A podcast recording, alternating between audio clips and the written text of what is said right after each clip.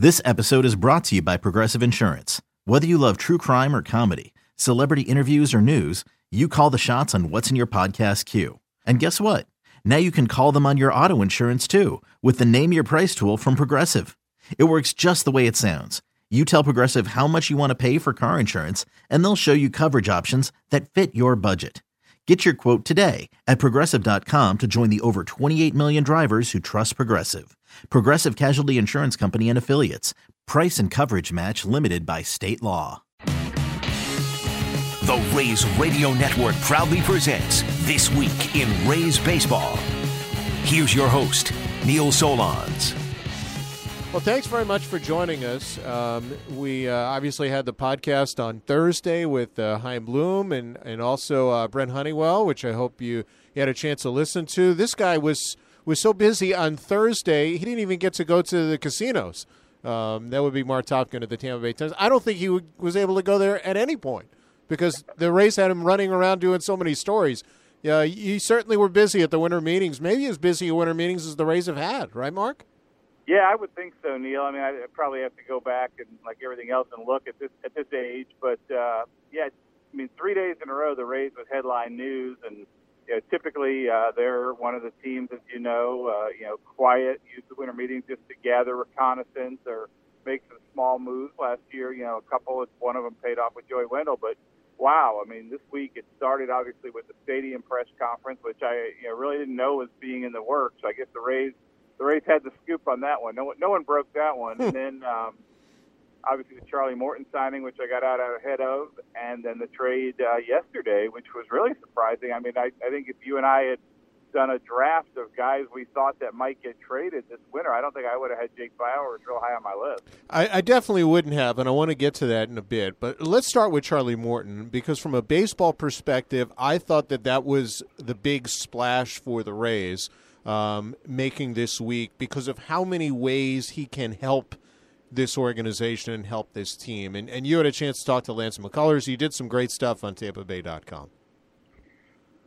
Yeah, thanks, Neil. And uh, I, I think Charlie Morton is a big signing for the Rays. I mean, in a couple of ways, and one of them, which is just astounding, and I, I literally am going to go home this afternoon and triple check this, even though I've already double checked it and printed it that his salary will be the highest salary any player's ever gotten from the Rays at $15 million next season. I know that that's a sign of inflation in the times, but yeah, for the Rays to go out and sign a veteran starting pitcher, know, two years, 30 million. It's not official yet. It'll be announced. Yeah, they have to clear a roster spot probably sometime next week, early next week. But uh, and a guy with his stature. This is a guy who was kind of a pedestrian starter most of his career. He went to Houston, and that always raises a little bit of a question mark. What do they do over there in Houston? But two just tremendous years. This is a guy who got the final out uh, of a World Series clinching game. This is a guy who was a starting pitcher and got the win in Game Seven of the ALCS. He's actually the only player in history to do that.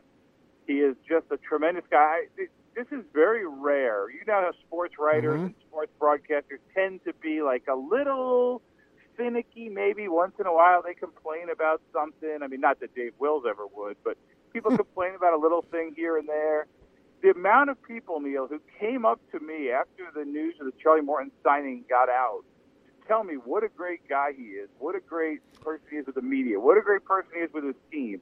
Talked to a couple Astros people, they couldn't be quoted yet, but uh, they raved about him as well. I mean, just you don't really universally hear so many good things about a guy, especially unsolicited. And you know, also, and then like you mentioned, I talked to Lance McCullers, who played uh, with him for the last few years, Tampa kid, who we all know here, and he couldn't say enough good things about him. So it, it's a signing for the Rays of a guy who's a, been a really good pitcher, comes with a great reputation, can provide some veteran leadership to a young staff, a young team. Obviously, the only concern is he's 35 years old. Mm-hmm. He had a little bit of shoulder pang here and there at times last season. You know, you would assume the Rays are very thorough in, in their research on the medicals and everything, but that would be the only concern. And and in a way, there's some built-in protection for them in that they'd get a third year out of him at a very reduced price if he misses uh, a lot of time. But that's obviously not why they signed him. They signed him to help them win a lot in 2019 as you know really a pretty formidable number two behind Blake Snell right now in that rotation with Taylor Glasnow, and then whatever they do in the other two days, probably with openers. And I think it helps in this regard too. It, takes the pressure off of Snell and Glasnow. I think it helps take pressure off of Kevin Cash and Kyle Snyder because they have three true starters. Um, they don't have to push someone into that third starter spot and be forced into using three openers uh, at least to start the season. I think it allows guys like Brent Honeywell, who we had on yesterday's podcast, to take his time with his rehab before he's ready, and maybe Yanni, Yonny Chirinos to take his time before you know evolve into maybe a starter's role or something of that nature. I think it just and and the other thing that I think is a, hasn't been noted. He's led the league in hit by pitches or hit batters the last two years. There's a certain intensity about the way he pitches that can maybe rub off on a young team when you're facing the Boston's and New Yorks of the world. Yeah, that's a great point. I hadn't I hadn't really thought that through in that regard yet, and you know you know he's very popular with the fans too, and and he's got a his middle name uh, has become a hashtag. The hashtag is CFM. because this is a family version of your podcast. I know you do, you know, yes. many versions. This is the family version, so that stands for Charlie Freaky Morton, and I think that might catch on. I could see a hashtag like NFS for Neil freaking Solondz. we'll definitely keep it family oriented. Um, and and so he's he's an important fit in this group. Um, as you mentioned, the Rays then made another move, which I think was a little more surprising. Maybe not that they wanted Yandy Diaz, but the fact that they traded Jake Bauers and that this deal involved, and I know they got a reliever back who they like, um, and Corey Sulser, but that they included $5 million in this deal. That's a lot for the Rays. For any, that's the first time I can remember that, too. Yeah, I mean, I hope that doesn't impact, you know, part of your next negotiation that they've got five million less for you. But yeah, I was surprised, like I said, on both both aspects of that, that they would trade Jake Bauers. I just didn't think they were going to. I thought they really and made a good case. In fact, Kevin Cash had talked about it at his you know media session on Monday. How much confidence they had that Jake Bauers was going to bounce back. Now, you know, Kevin Cash is pretty savvy, and he may have known that trade was in the works, and it was a great stage for him to get that message out there to convince the Indians to do the deal too. But so a little surprising. I mean, it, it, immediate takeaways. They, I think they kind of gave up on Jake Bauers. No matter what phrase you want to use, I think that's one way to look at it. That they were concerned he wasn't going to be the player that they had projected him to be. They're taking a little bit of a gamble here on Yandy Diaz. This is a guy with tremendous physical skills, and a couple people have pointed out to me that the 6'2", 185 height and weight that was listed in the media guides and on the website that we ran in the paper today doesn't really square with the photo of him where he looked makes Jose Canseco look like he should be the chief of staff for the president because Yeah. Yandy Diaz is so much bigger and bulkier and uh, just looks like you know makes Stanton look small. I mean that kind of a body, that kind of a build, but not a lot of power that he's hit yet. So that's a little surprising that they threw the money in there was surprising, and that it it kind of clutters them up. I mean I understand they're trying to get more right-handed. They felt like they were too left-handed, but now you've got another right-handed hitting infielder. You know that you don't know exactly where he's going to play. I mean, we know where Willy Adames is going to play, but t- tell me where anybody else is definitely going to play. Because I, I thought Matt Duffy was going to play third, but now maybe Yandy Diaz is going to play third. Or maybe Yandy Diaz plays first, and then Yeah. And and that you've got Duffy. Um, you know, you've got a, rotation with Duffy and Robertson and Wendle at third and second, and even a little bit of outfield. Yeah, I mean that's certainly possible, and and you know is is uh, Nate Lowe in there somewhere too? So there's definitely some people to mix in and out of that. Um, and you know Daniel Robertson, obviously a guy who can play in the middle of the infield, so you'd think he wouldn't be a guy who moved to first base. But so many different ways they can piece it together. But you know, yet infields often are bred out of continuity and the relationship those guys have of playing together every day. So I'll be really curious to see what other moves they make as they piece this together. Who might come up that could impact this? We know there's some prospects uh, Nate Lowe that they're obviously have some interest in bringing up. And, you know, do they make another move? Do they add somebody else? Do they go, you know, there's still, I still think there's an opportunity for the Rays to either add a DH or a first baseman. You, you also have Ji-Man Choi in the mix at first. Yeah, you you okay. Let's hit on a couple of those things. First, Nate Lowe. I, I think maybe the deal of Jake Bauers says as much about how much Nate Lowe came onto the scene last year as it does also about Jake Bauers' second half um, and how much they like Yandy Diaz. Because here's a guy who drove in well over 100 runs, and I know he started in A ball, um, but he finished the year in AAA. He's a step away from the big leagues right now, and I think a lot of people in the organization talking to them believe this kid's for real. Minor League Player of the Year, obviously, in a year where, put, it this way, the Rays had the best prospect in all of minor league baseball last year in Wander Franco, and Nate Lowe was the minor league player of the year. So that that tells you something right there how highly they think of him in the season he had. But yeah, to jump three levels, the Rays don't do that very often. First of all, for him to have the success he did and maintain it through all three levels, you know, I don't think you're going to see him in April, but I think you could see him in June or July. And you're right, if he's off to a great start, that may have been part of the calculus here. But but even then, let's say that is part of the plan. Then you have yet another right-handed hitting guy. Uh, you know, sorry, you have another bat to mix in there playing at these same positions. It's just interesting. There's not a real clear path as to who's going to start where. Yeah, and you mentioned the right-handedness. Obviously, Nate Lowe left-handed, but let's right. get to the right-handedness with with who the you know the Rays have obviously added some right-handed bats this offseason. I look at the top two teams that the Rays are contending with. The Red Sox have Sale, Price, Eduardo Rodriguez, and you can even argue Brian Johnson is in there for depth. And then the Yankees now have Happ, Sabathia, Paxton, the lefties in their rotation. I mean, there aren't many teams where you can say the top two teams that you're contending with are more left-handed than right-handed in their starting rotation. Absolutely, and I do think that's part of it. And I've I've also even heard you know some some Rays chatter that you know they think those teams are you know making sure they have left-handed starters because they know how many good young left-handed hitters the Rays have. Mm-hmm. But you know, I, I, look, I, I've, I've been very always very complimentary of the work the Rays do and the research they do and their statistical analysis of all this. But you know, they play the other teams in the league quite a bit too, and yes. they all don't have a ton of left-handers.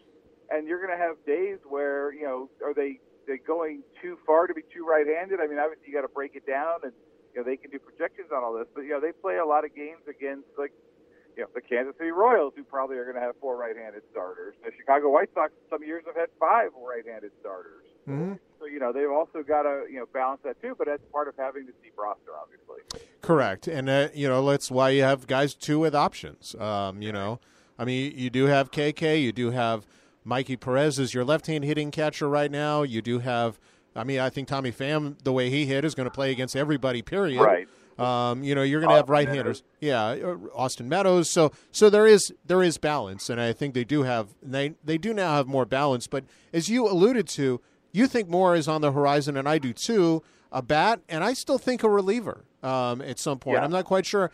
There are there are many more relievers looking for jobs than there are jobs. I think if you look at this market.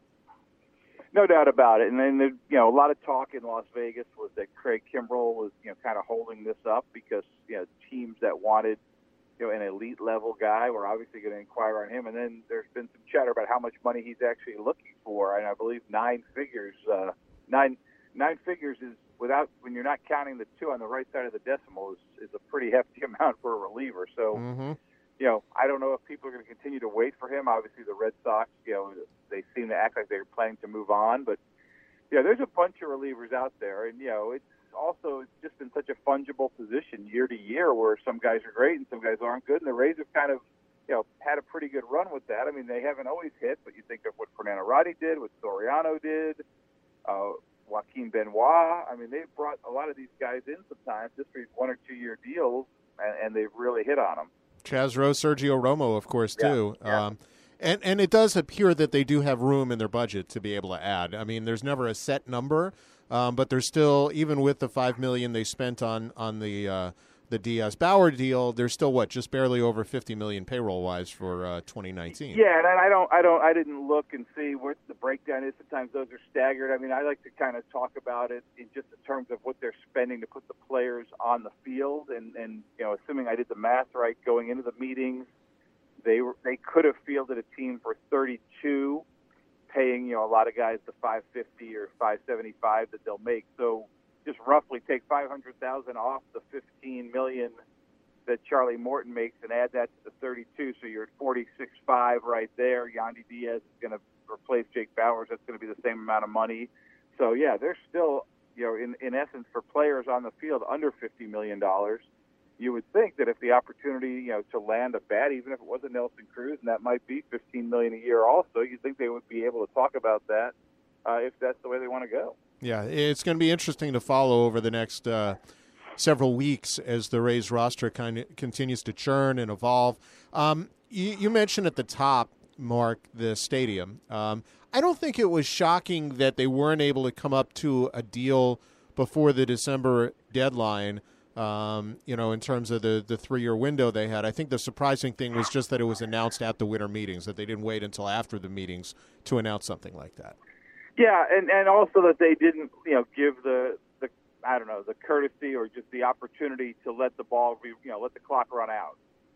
You know, I think obviously this isn't something where they were, you know, the Hillsborough people were going to pull together a totally different financing plan in two weeks with holiday days in there. But I was surprised that the Rays didn't wait until you know closer to the 31st to do this. And I do think, you know, let's be realistic. There was a great forum there. They clearly orchestrated. That was clearly orchestrated to do that press conference in the media room, up on the podium, with MLB Network showing it live nationally. I mean, there was you know definitely a thought involved there that they wanted to get that message out in a in a very strong way, as opposed to you know maybe more of a typical Rays way where that would have been you know a press release and or more of a less formal uh, conversation with team officials. But they obviously felt very strongly. And look, there's a lot of backing for them from Rob Manfred. I mean, mm-hmm. you know, that was planned. Obviously, that press conference was planned before Rob Manfred's letter went out that day. But the letter that Rob Manfred sent that morning to the Hillsborough County, uh, the lawyer representing the Hillsborough County people,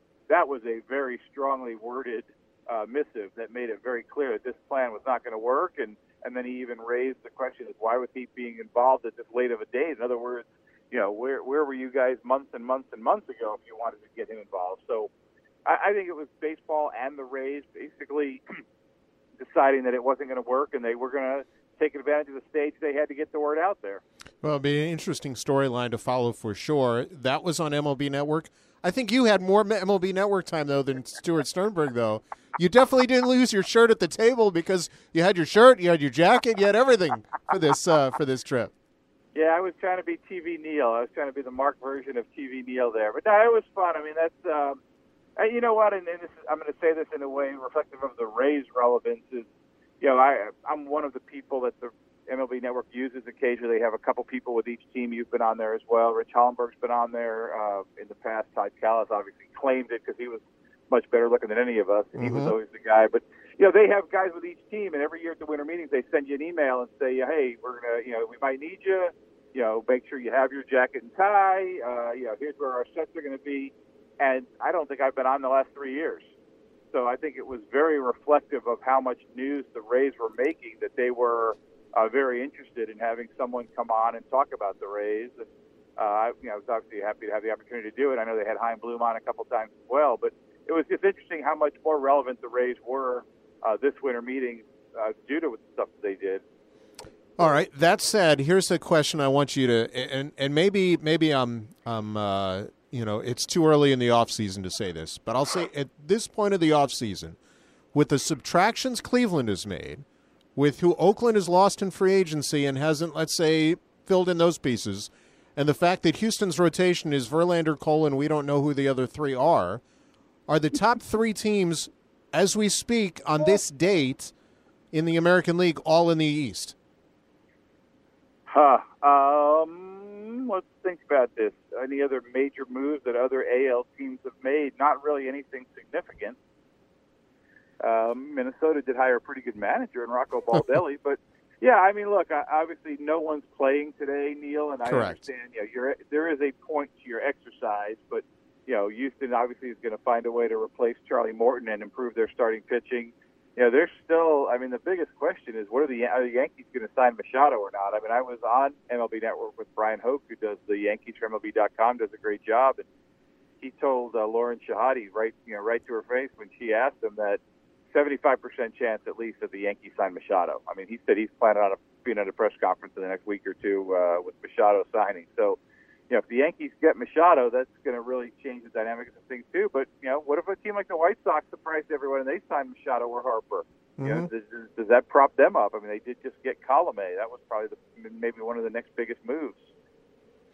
You know, it's going to be curious to follow. I, I, do think the Rays have done a lot to help themselves, but again, they're in the toughest division in the sport with 200 win teams. And you know, you mentioned Houston replacing Morton, but they don't only have to replace Morton; they have to replace McCullers coming off Tommy John right. and Dallas Keuchel's a free agent. That's three really big holes to fill as good as their position players are. So I think they have they've got a lot of work to do, I think, this offseason.